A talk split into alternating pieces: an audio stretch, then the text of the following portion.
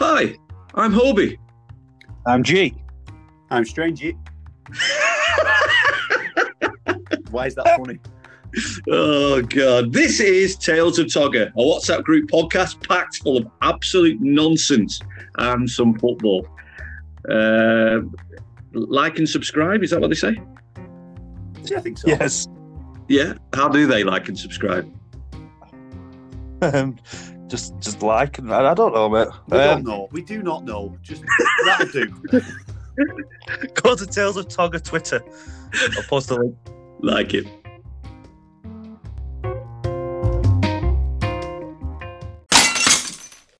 Guess who's back? no, but actually put Eminem in at the beginning. No, I We're will. I fucking said I will. We're back in Tales of Togger. We're back. We're always back. And I'm back. The Rains man. The Rain man, but spell R E I G N. The Rains man. Call me Santa Claus. Uh, the main man. I don't know what I'm saying now. Can anyone help me? I'm you back. all right? Yeah, I'm back now. um, Tales of Togger, the season finale, and what an episode we've got packed. First of all, we've got rid of the shoddiness of the last episode by putting Strangey back in his box. Listen, mate, you know Paxman. You know Paxman. Any thoughts? Um, no. What do you think, mate? I mean, I, I did listen to the last episode, and it was it was a sham, really. It really was. Uh, I, what- I what- honestly, I, it was a joy, mate. It was a joy. It was, it was yeah, just smooth. It was it was a nice chat. I mean, Just it was, everything I know today is not going to be. it was very smooth. I mean, the intro. Welcome to Tales Togger with Yeah, I kind of went into sort of adult phone line mode there. oh dear. Okay, uh, this week's episode, the finale, as I said before, that we're going to have a little break because, frankly, um, Strange you don't want to do it anymore. Um, it I mean, I mean, No, we're going to have a couple of weeks break, reset. Um, I just want to let everyone know, season two, season two, I'm getting Alan Curbishley. I'm doing it. All right, it's going to happen. G, what do you think? Oh, mate, I'd love Curbs. Hopefully, he'll be Rovers manager by then as well. Right. Um, and for the last episode, we are going to talk Celtic with our man Chrissy Morgan. W- welcome, Chris. How are you? All right, troops. I'm all right, thanks. Excellent. Good to be Honest- here. I've been enjoying Oh. listening to you. Really great. Really great that you're here. Uh, then Chrissy will leave us. And then, just for all our Liverpool fans out there, we are not not going to have a Tales of Togger season without talking about the first time since I was in year seven of high school, Everton beat the Kopite pricks. Come on! so we'll be doing a little section on that. G section.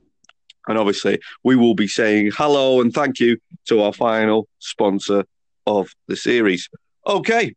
Um, Chrissy, you're living in Scotland at the moment. Yeah, I am. You're a bit away to the football ground, to be honest.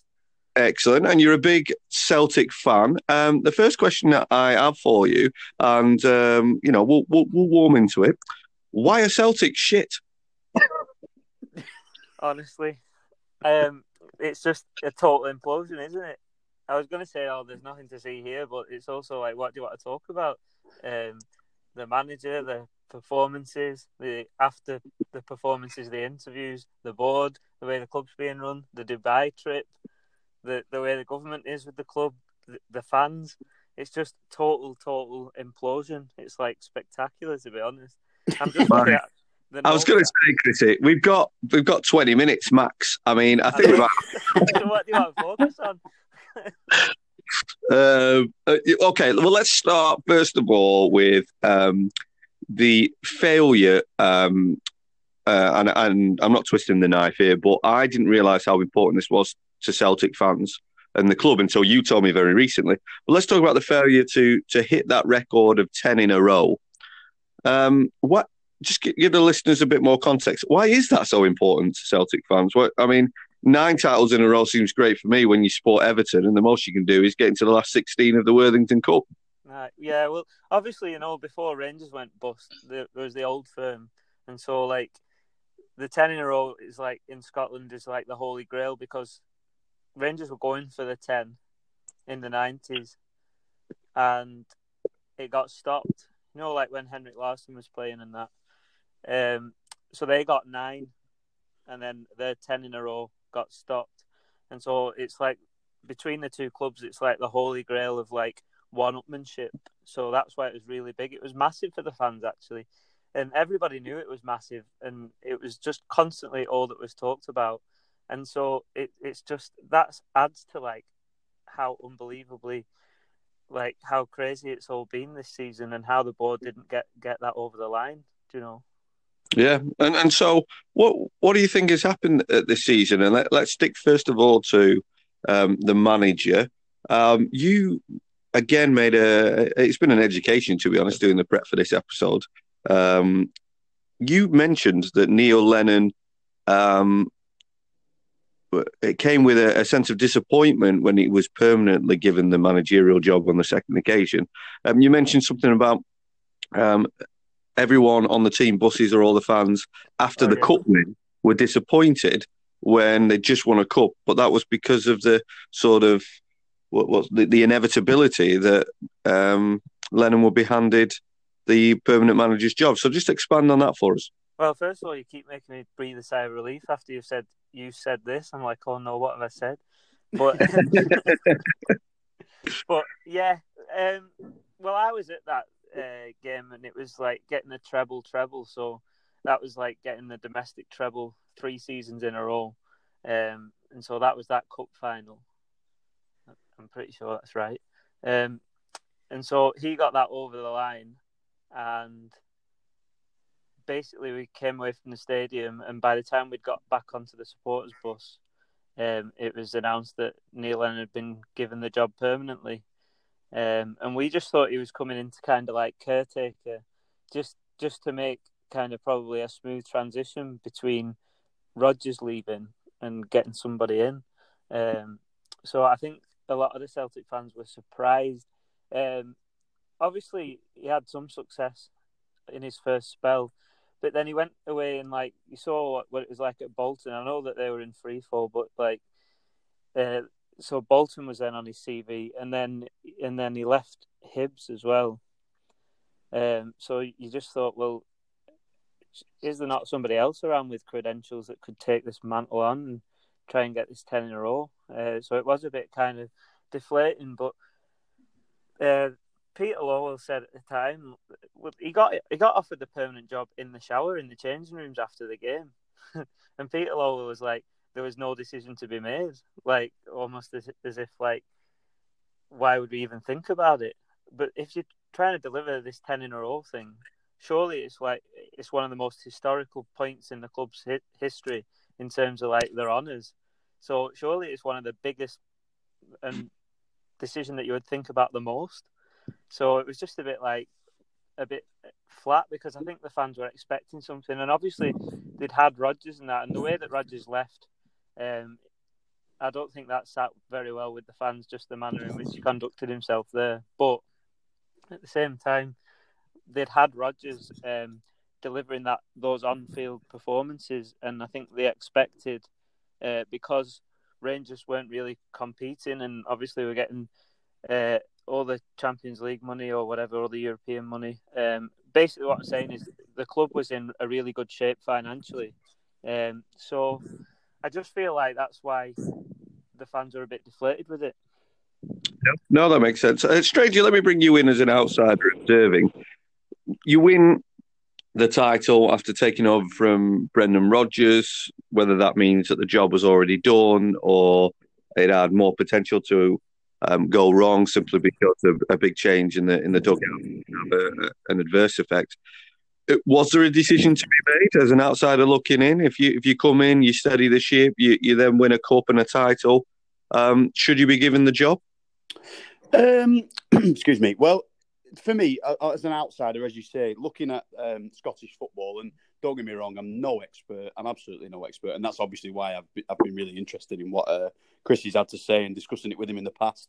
Um, it's a two horse race generally, isn't it? With Rangers, obviously, Rangers went through that real sort of tough period where they were went down the leagues and that kind of thing and had to rebuild uh, to where they are today. So it kind of, whilst it's a great achievement, of course it is winning these trophies and that kind of thing. you would kind of, I guess, expect that to be happening at Celtic. Whoever was in charge, I suppose, as long as they were very capable. However, from a sort of someone who can just appreciate the coaches, for me, Brendan Rodgers is so far a cut above Neil Lennon and his sort of achievements and that kind of stuff in football that, particularly in terms of the way that he ran Celtic as well, uh, Rodgers that is on the pitch, um, that I kind of guess you would be a bit underwhelmed. But I'm sure that, as I say, Chrissy can attest to that far more than I can because he's there, he's living it, he's seeing the games, he's watching them religiously, he knows what's going on on the pitch. And to see that sort of transition into what they've become now is obviously apparent that they were right to be a bit down about it, you know? Yeah, so I, th- I think there's an element of that with the whole Rodgers has kind of like done the job. And so it was maybe a straightforward decision for the board to make someone who's like really well connected to the club and knows them really well, just to see it over the line, kind of thing. There's an element of that. Um, and then when Tom was talking about kind of like what it's like with the SPL, there's different elements to it all. So obviously, if you're a club like Celtic, so the SPL, like I know people say like oh, about Sunday League, Pub League, and that, and it's it is misplaced because if you've got you've got like Celtic and Rangers, and they are comparable to like big, massive European clubs. They've got that kind of following, and it's like a global following as well. And they've got that pressure to win like every game they play domestically, kind of thing. So you've got them first, like sharing the top two spots normally, and then um, you've got your teams like Hibs and Aberdeen and stuff like that. Um, ones that would get you kind of championship size followings, right down to it, what you would have in England. Um, so basically, what I'm saying is, all of all of the leagues are kind of down the road. They're all like there in the SPL. Um, and what you've got to do if you're Celtic is you've you've got to be in front of it all. So you know, like Man United had years and years of success because they're constantly um, bringing in players, and they were just keeping on the forefront of like tactics and and just everything really. And you've you've just got to be doing that. You can't just have somebody or that they've they've done the job, and then we'll just bring somebody else in to take it over the line.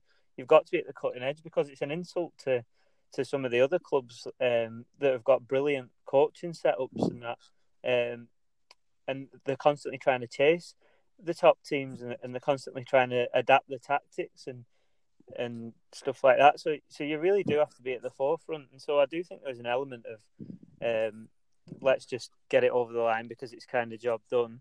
A, a bit of complacency, um, and I think like those factors they really need to be considered when you're running a club like Celtic. It needs to be like at the top all the time, and you need to put loads and loads of effort into that. So, Stranger, what do you think? Um, again, as because it, it's a nice contrast. This a Celtic fan versus someone who I think it's fair to say knows of the um, gravitas of the club, but at the same time would probably, without putting words in your mouth, contextualise um, any Celtic lauding with, well, you're you're in the Scottish Premier League, you know. So and and how would you do if you were in a better league? Uh, what is success? What is tangible success for Celtic. It's clearly being in the top two, but how would you say on a more European level um, aspirations um, could be met? No, that that's too too loaded a question. That quite simply, what is success to Celtic in a European uh, level? Uh, see, that's where it gets tough for me because I don't see I don't see Celtic as, and this is no disrespect to, as Morg has alluded to, the absolute magnitude of the club. It's a huge, huge football club, but I don't see them as a, a European powerhouse in terms of footballing. You know, on the pitch stature, should I say? Of course, they're one of the bigger clubs in world football, but in terms of actual producing on the pitch, I don't see them challenging the top end of the European game. But you'd certainly expect them to give more of an account of themselves as they have in recent years. I remember you used, you know, I used to watch them in the Champions League and in the Europa League in the midweek football when I lived at home with my dad and that kind of thing because it was always on, you know, European football in the week. And Celtic would always feature. You know, you'd look at Celtic against Barcelona, Celtic against Juventus, some of these big ties that happened when they were sort of making a, a run at, Euro- at decent European football. And of course, you didn't expect them to go all the way, but you expected them to be competitive and give a decent account of themselves. I don't know if that's me being unfair or not. Again, Morgan, please jump in on this. But is that fair to say? You just want to, a, an expectation of Celtic fans would be to give a decent account of themselves on the biggest stage in European football? Yeah, they they do want to be European powerhouses. I mean, like obviously they won. They were like they won the European Cup in 1967 and that, which was obviously a different time, but and that was with local lads and stuff. Um, it's not not doable. But what's frustrating the fans is taking those next steps, and they were on the cusp of like make, making like massive steps forward with um, coaching and just like sports science and just everything, um, every modern aspect of the game and stuff. And the youth set up and developing players, and we've seen we've seen a lot of Scottish players go outside of the SPL and make it.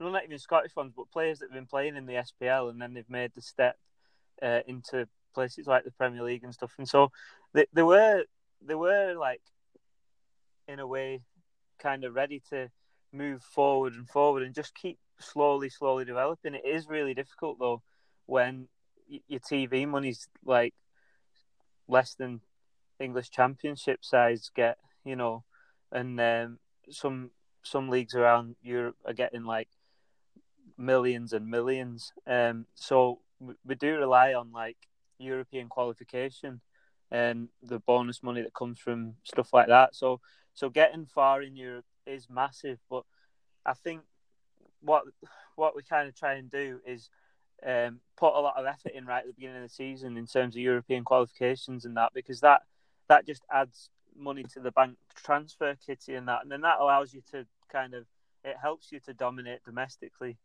um, kind of like at home. Um, so, but Celtic fans are always wanting to be like at the top, and there's been having some great nights. Like um, you've seen, you mentioned like the Barcelona, so that was under Neil Lennon beating them two one. Um, I went to watch them against Inter Milan. It was three three. It was cracking atmosphere.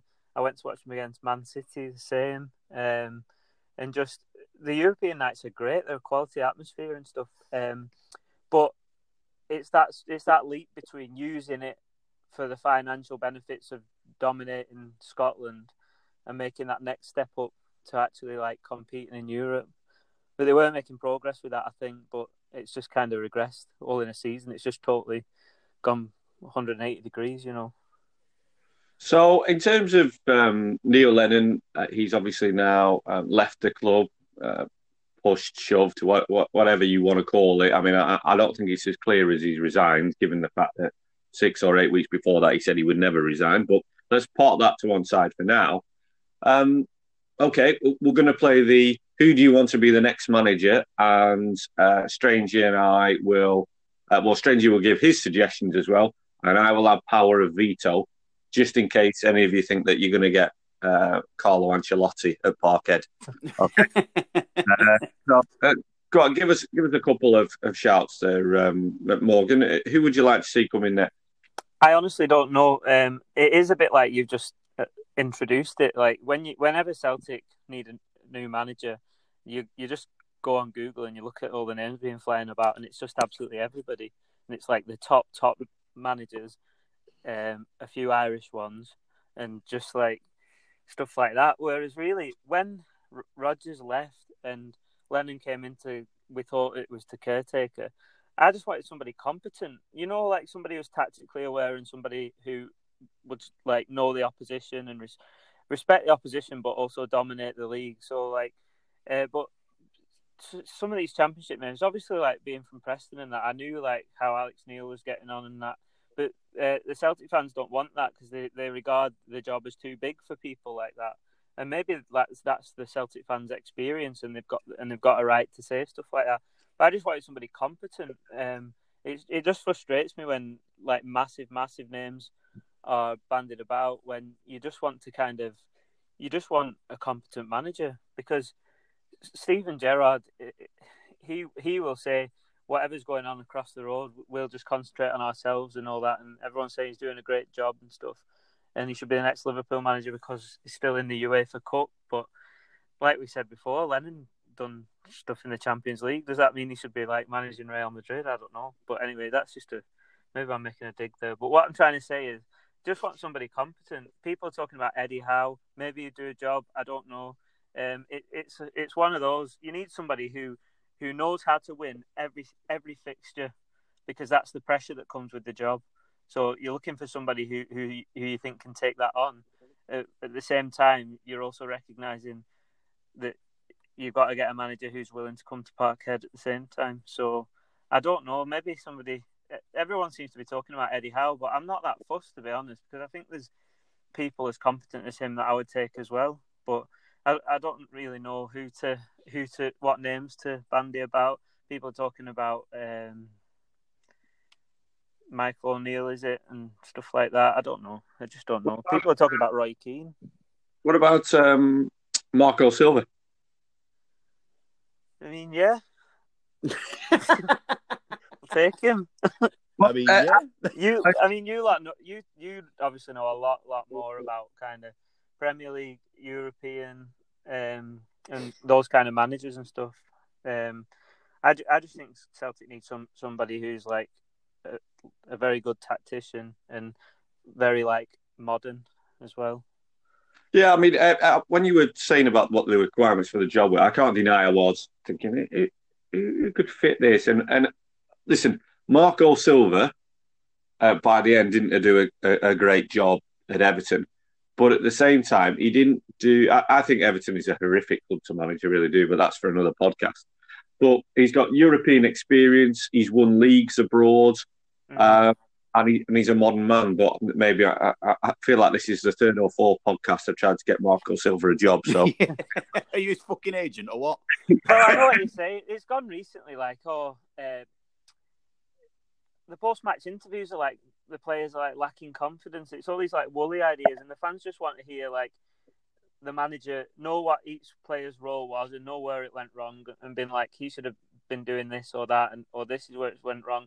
Instead of just saying it's confidence, because we can see that the squad's had like is in total shell shock. That it's like what's happened this season, but you need to buy into a manager who kind of comes across that it's not these concepts of confidence and that it, it's kind of like these play passages of play and tactics and formations because that's the way football's gone.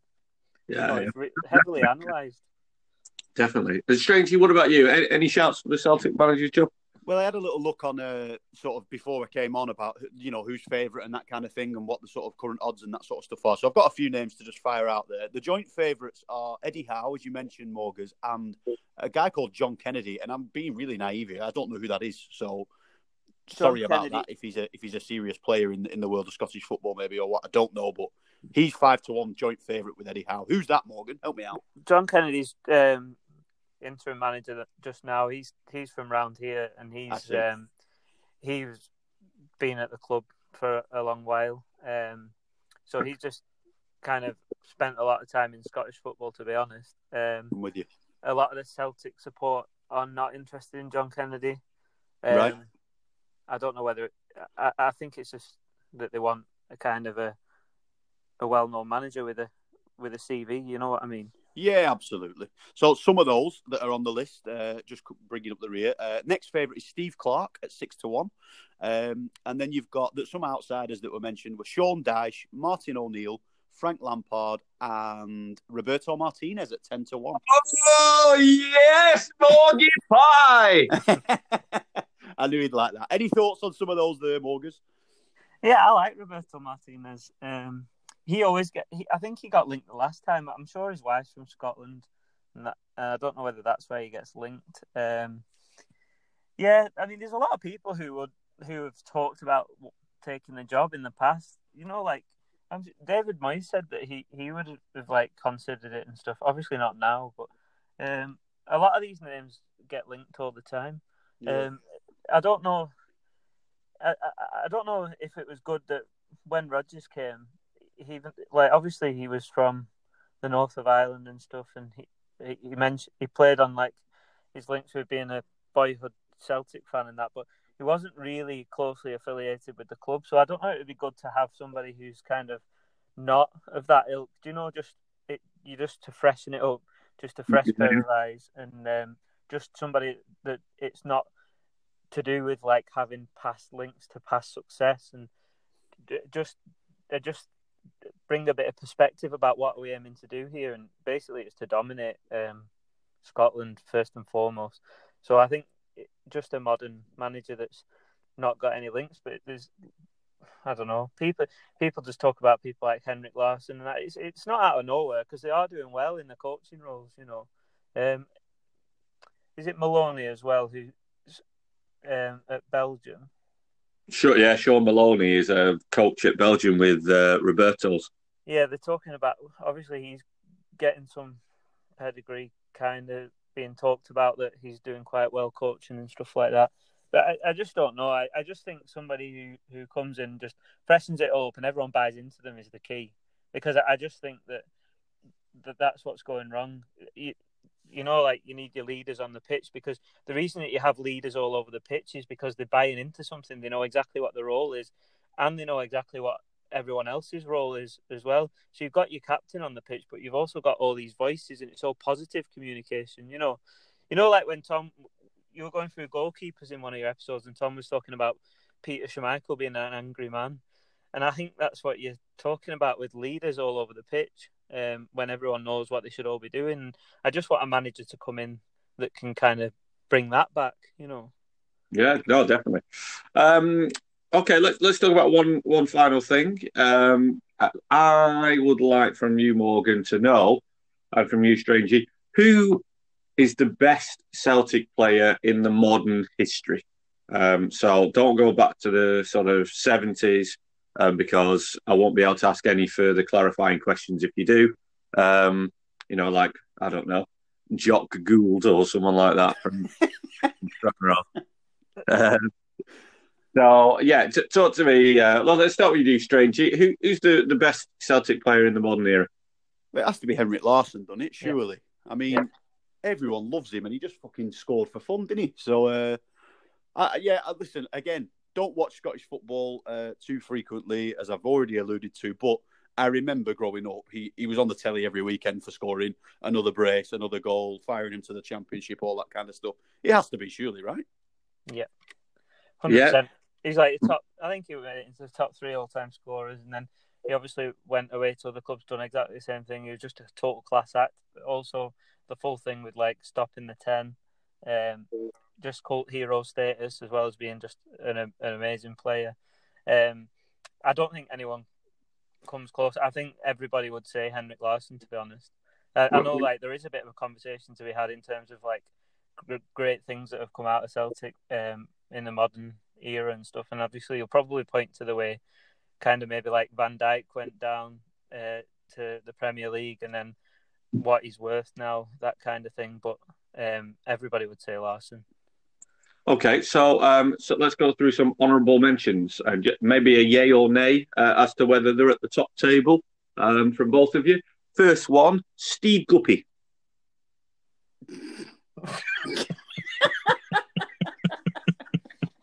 Uh, I'm going to say yay purely because of comedy. Yeah. What, what, what was the grounds for this research that you did? Uh, next one, Muzzy, is it? Mm, Class act. Yeah. I mean, they're all also former Leicester players at the moment. Um, Stephen Right. Frog. Are you all right? I think Froggatt played for uh, Celtic, didn't he? These all get mentions before like Samaras and Oh yeah, remember Samurai? Hey, hey, no spoilers. Stop reading off the hymn Oh. sheet. Right? um, and Chris Sutton, not in the mix.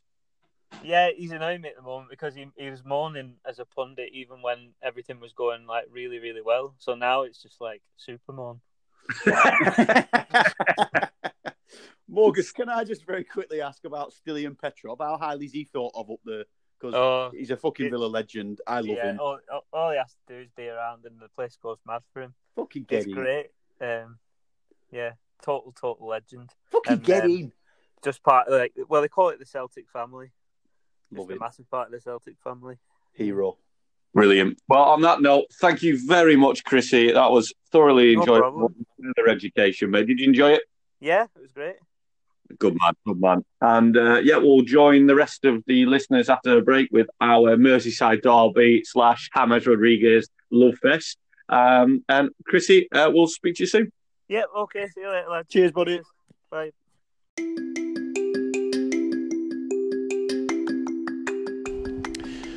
This week's show is sponsored by Sutton's Mutton. Former Blackburn and Celtic striker Chris Sutton has opened three, yes, three butcher's shops in the Glasgow area, specialising in that elusive cut mutton. That's Sutton's Mutton. Available to order online. Get £10 off your first butcher's pack by using the promo code TOT. That's TOT when you check out for £10 off your first butcher's pack at Sutton's Mutton. We thank you for sponsoring the show, Chris.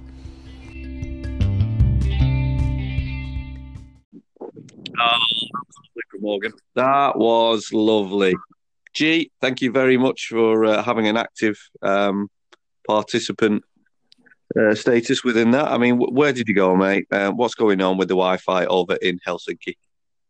I don't know. mate, We have some issues. There's, there's some geezer, you know, Mikael Forssell. He, he sometimes fucking plays practical jokes and comes and turns my Wi-Fi off. So Ah, I see. No, fair point. I mean, there's so many questions, as but let's not. Okay, let's not. Let's move on to what we've all been waiting for. What what the the crowd, the crowd. Apparently, we're now doing this live in a stadium. That's where we're going. That is where we're going. Live Oh. disco session of Tales of Togger. For certain. Live tour. yeah, I think that's the one, isn't it? Arena tour. Yeah, and in the background, it's just Darude Sandstorm all the way through it for an hour. Right. Uh, okay, so we're going to talk about what everyone wants us to talk about, which is the Merseyside derby. Um, guys, start with UG. Talk to me about Everton's performance. Um, it's a while ago now. I've forgotten about it, to be honest, mate.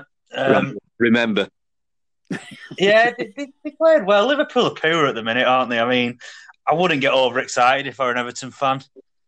Um, yeah, I, I'm sure you're happy with the win, but like I say, you were playing a, a Liverpool team in a bit of bit of a bad spot at the minute. So I expect normal normal things to resume next year when Steven Gerrard takes over.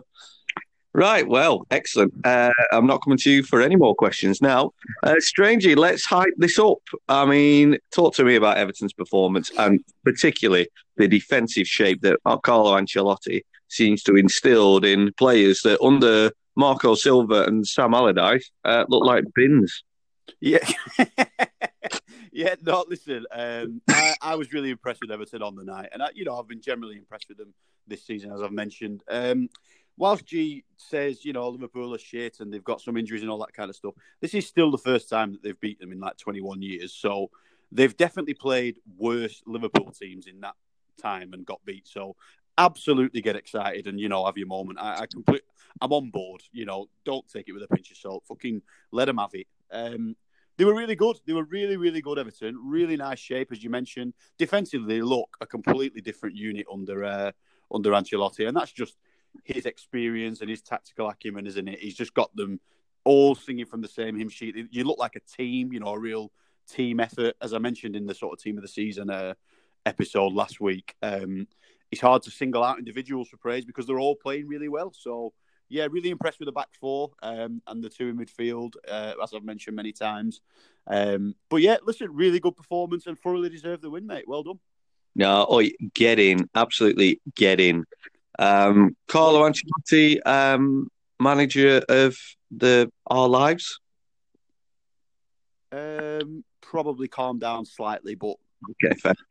Um, so, specifically, G, you talk about um, the fact that Liverpool aren't playing very well. I mean, is is that the case in terms of they're not playing well? So, whenever you beat Liverpool, it's it's not a big uh, what's the word? It's not a big surprise, and therefore, are you suggesting that we're, we're looking at a Liverpool side that by the end of the season um, will be finishing in the bottom half? Uh, I'm just trying to see how far we can take your point on that. Uh, no, I won't go that far, mate. But I think I think they're going to struggle to get top four. They're going to have to turn it around very quickly, aren't they? West Ham don't look like stopping. Um, so yeah, I think they might struggle to get top four this season. Yeah, I mean, who is your top four at the moment? It changes every week. Uh, so we'll go City, Leicester, United, and West Ham. Got you. So Villa, who you said they would get top four two weeks ago, they're not going to get the top four now. They're not Uh, nah, fifth. fifth. Got you. Got you. Right. And And City- fifth, don't get me wrong, but Yeah, and City now are going to finish in the top four. yeah, I, I, I think they're going to win the league, aren't they? I, I, I have to, I have to kind of admit they are going to win the league. Which is just, I watched them against West. The West Ham played well the other day, um, but yeah, I watched City West Ham and I watched City in Champions. They're just so boring, aren't they? No, It's just a pain to watch. no, no, it's glorious. It's it's glorious football. It's pure football, and you're an idiot. and so no, it's not just pure quickly, G, before we move on so far, Leicester are now going to finish above United, are they? No, sorry, I, that, I shouldn't have put that in that order. Um, no, it'd be United second, I imagine. Right. G, But, it, G. but even when United do finish second, you're going to owe me twenty pounds because you bet me that they would finish above City at the start of the season. Correct? Yeah, I do remember that, mate. Yes. Excellent. Just checking. G, G. Just, I think it's a, a good time as any. Just have a minute. Just have thirty seconds a minute to just think. What do I actually believe? yeah, just just get your just get your list right, will you? Just Yeah, yeah. I, I completely understand that you talk that much shite on a regular basis. It's hard to, to see the wood from the trees, but at the moment, it's just it's diarrhea. It's not even it's not even shit. It's just runny fluid species. What What do you think of that top four, though? Do you not agree with that? City, United, Leicester, West Ham in that order. No, I can't. I can't see West Ham um, finishing above Chelsea. I think Chelsea will be the fourth team. I think they'll win today. Big game that week. Me and Strange discussed it the other day, but Uh, do I think they'll win today? Well, first of all, I think uh, uh, I'm just looking at the Leicester and uh, Arsenal teams, and uh, honestly, if Leicester don't win that game, I mean, they really are bottle jobs because Arsenal are just terrible. Absolute squad is. They've got Elneny and Xhaka holding midfield. Oh, it's horrible, isn't it? horrendous, mate. Um, Horrendous. But anyway, let's not get uh, sidetracked here. Um, let's talk about the, the tactics. So, I mean, it's well documented, and I'm going to throw in there a bit of a slur on Danny Murphy, and I try not to uh, to bash people too much for having an opinion, but it's really lazy punditry. Uh, that uh, Danny Murphy throws in the that um, you won't remember this throws in about three months ago. Do you remember when Everton went through a little slump where they lost like they started their house on fire this season, then they lost maybe two or three games in a row, Newcastle, Southampton. And Danny Yeah. Murphy jumps on Talk Sport uh, with Jim and Simon Jordan and says, Well, I never thought this was going to be a good appointment. And for all intents and purposes, um, what I've heard is that uh, Ancelotti isn't very tactical. It's more, you know, go out there and, and do your best. Well, if you read any book from any manager that has any sort of knowledge of Ange- uh, Carlo Ancelotti, you just know that that's absolute nonsense. But um, he came out, uh, Danny Murphy, after the game and said, "Oh, well, he went went with a back back three or a back five, whatever you want to call it, against Liverpool, and and nullified them. And you know, he does his budget match of the day rubbish in order to uh, illustrate the point." Did you guys see Jamie Carragher's um, uh, analysis where he was basically showing that Seamus Coleman was a right midfielder, um, man marking the left back of Liverpool. Did you guys see that? I did. Um, I, I really, really enjoyed Carragher's analysis of that game actually because it wasn't his usual, you know, Liverpool bias and all that kind of stuff. He was really objective and he really made some fantastic points. I must say. So going back to that point on the, the, the very tactical aspect of it, G. I mean, can we all, can we agree that uh, Andy Robertson, out of the two fullbacks, two brilliant fullbacks, um, but Andy Robertson is the better one, and Carlo Ancelotti did a job on them by uh, employing uh, Seamus Coleman out there. Yeah, I'd agree with that in a way. I mean, if you look at the stats for Liverpool over the last couple of seasons, I think if you do nullify the fullbacks, you take away their main threat. They seem to, a lot of it comes to working it to the fullbacks, doesn't it? So, yeah, I think stopping them two getting forward and making them, making them defend as well is is the the best way to get round it. Yeah, hundred Uh, percent.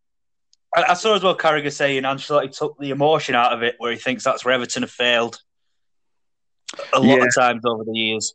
Yeah, I mean, uh, Carragher's spot on there. I mean, I really, really don't like Carragher talking about Everton because uh, you, you imagine it's just it's your ex girlfriend talking about your relationship. Yeah, uh, you know what I mean. Like, he, he's not an Everton fan anymore. He's a Liverpool legend, I guess, and uh, he's constantly talking about Everton as if he's the union rep for Everton just because he's a scout. and it really annoys me. However, um, he what he said corroborated uh, a fantastic article in the Athletic by I think it was I think it was Paddy Boyland, but there's there's two there's Greg O'Keeffe and Paddy Boyland on the Athletic for Everton. Shout out, boy! Yeah, love your work. Um, G loves your work more. I'll be honest. I, I think it's average, but he's he's. What Never read a doing? word, mate. Never read a word. uh, but no, they, they wrote a fantastic article saying that actually, uh, when they were staying in the hotel the night before, uh, a mischievous Liverpool fan let off uh, the alarm in the hotel, woke all the Everton players up at 1 a.m. Um, so they, they had to have like a roll call at 1 a.m. Um, obviously before the game, at 1 a.m. of the morning of the game. Uh, and Ancelotti was all the way through the week just focusing on the fact that it's just another game. It's more about getting getting European football. And apparently, before the game, started telling all the players, "Don't worry, you'll win today." And when without that pressure of we have to win, we have to win, and almost the certainty of a world class manager, I think you're right, G. It, it, showed, and obviously that was picked up upon with uh, Jamie Carragher. Um, is that another suggestion uh, or point towards Carlo Ancelotti, regardless of it being the Everton manager, he being one of the great managers, stranger in the league? Yeah, absolutely. Listen, you cannot knock Ancelotti and his credentials, not only before he arrived at Everton and what he'd done in the game in the world of football, but he he, he has made an immediate, fantastic impact on the club. You know, as you say, tactically they just look more sound. They look like everybody on the pitch knows exactly what their role is and what they're doing, and they're doing it as a as a unit. So you, you, you can't. Even the staunchest Liverpool fan could not criticise any any of Carlo Ancelotti's work at Everton to this point. Surely. Um, and then uh, the final bit that I want to talk about, um, especially for all the Kopites that are listening, is um, how amazing is it that you know they've spent all that money at Liverpool, um, and you know how much did did Keita cost? I think it was was it? Oh God, it was it up to fifty million? I can't remember. How much did Keita cost? Yeah, I think it was something like that. It was like thirty odd up front, and then a, a few add-ons or something. I'm not sure exactly of the, of the total amount, but it was big money though. Oxlade-Chamberlain, 35 million, even though he had six months left on his contract. Um, who'd have thought um, that, you know, with a bit of savviness, you could bring in uh, the best left foot in world football in James Rodriguez for a free? And you watch him just torment that back line. oh, God, he's glorious, isn't it? Gee, talk to you about James Rodriguez. You, you had your um, I think it's fair to say your reservations. He started well, and then he sort of struggled with some of the intensity. But surely, even you, as our resident Katie Hopkins, can't disagree that he's been a, a wonderful, wonderful addition to the league and to Everton. He's been okay, and he? he's. I mean, the way you talk about him, he's like you've got Bruno Fernandes up there. He, has been okay. He's not played badly. Um, he's, he's a he's a luxury player, and he like I said, no, not for me, mate. Not for me.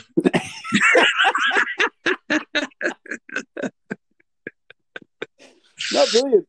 Uh, over to you. I mean, talk about that through ball. What a pass for yeah, Richard. Lo- lovely assist. Uh, yeah, and, he, and you know he played well. And I, you know me, I've had my doubts over him in, in the bigger games, and I thought that he might. I, I didn't think he'd play, if I'm being perfectly honest. Um, they go for a bit more of an industrious setup. But um, as you mentioned, uh, I think it was a, a, couple of weeks earlier when he, he didn't play against Man City. You said he'll play against every other team in the league.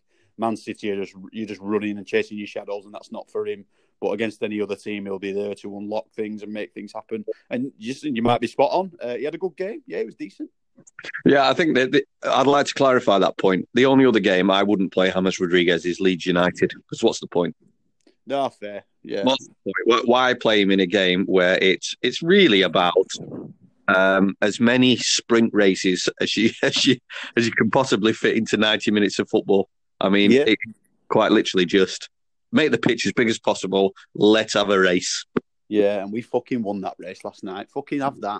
No, great result. That it was a great result.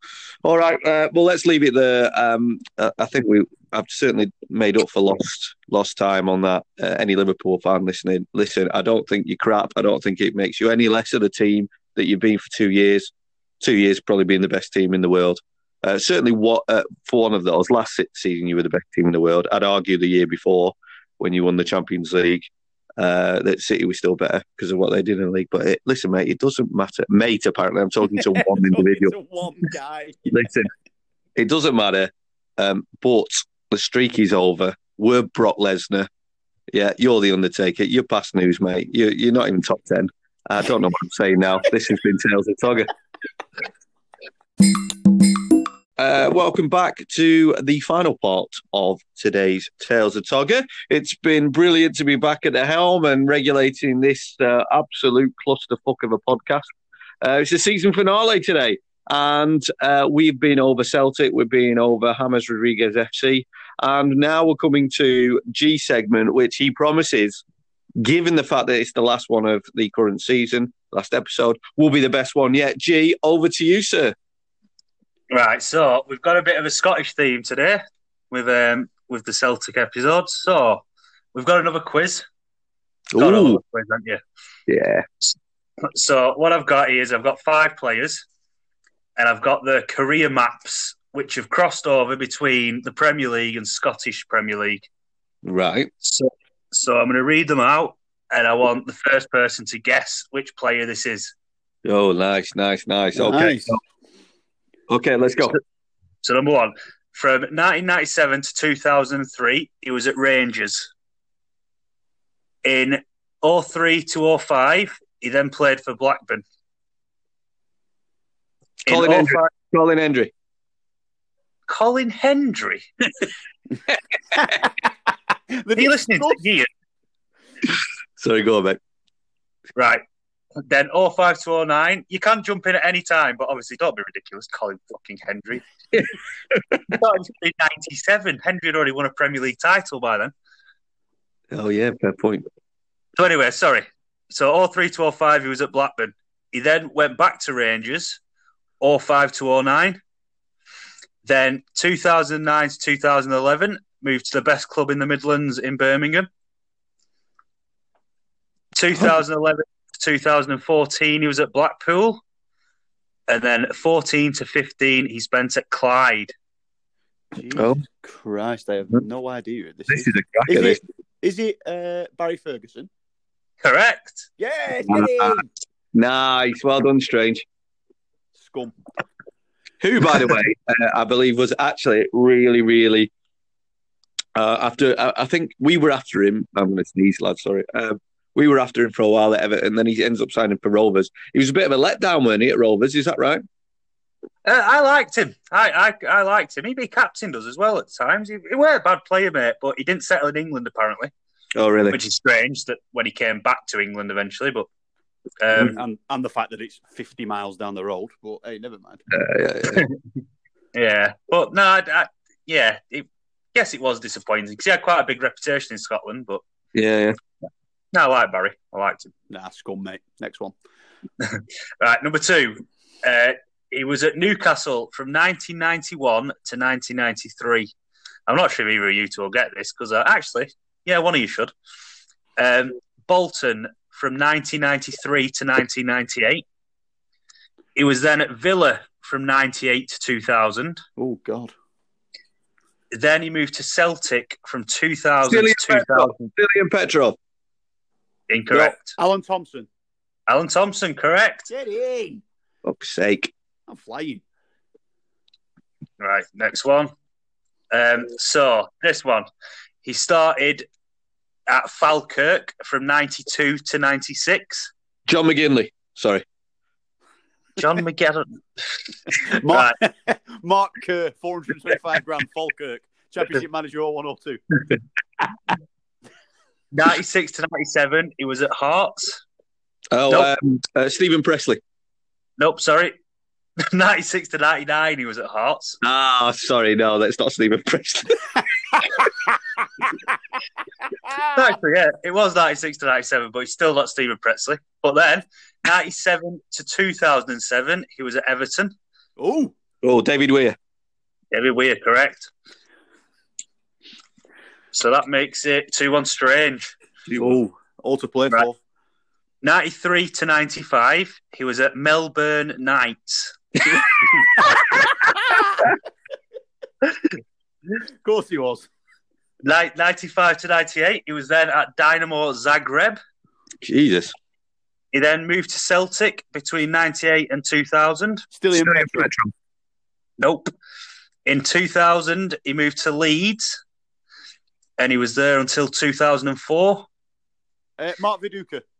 Correct. Yeah. Nice.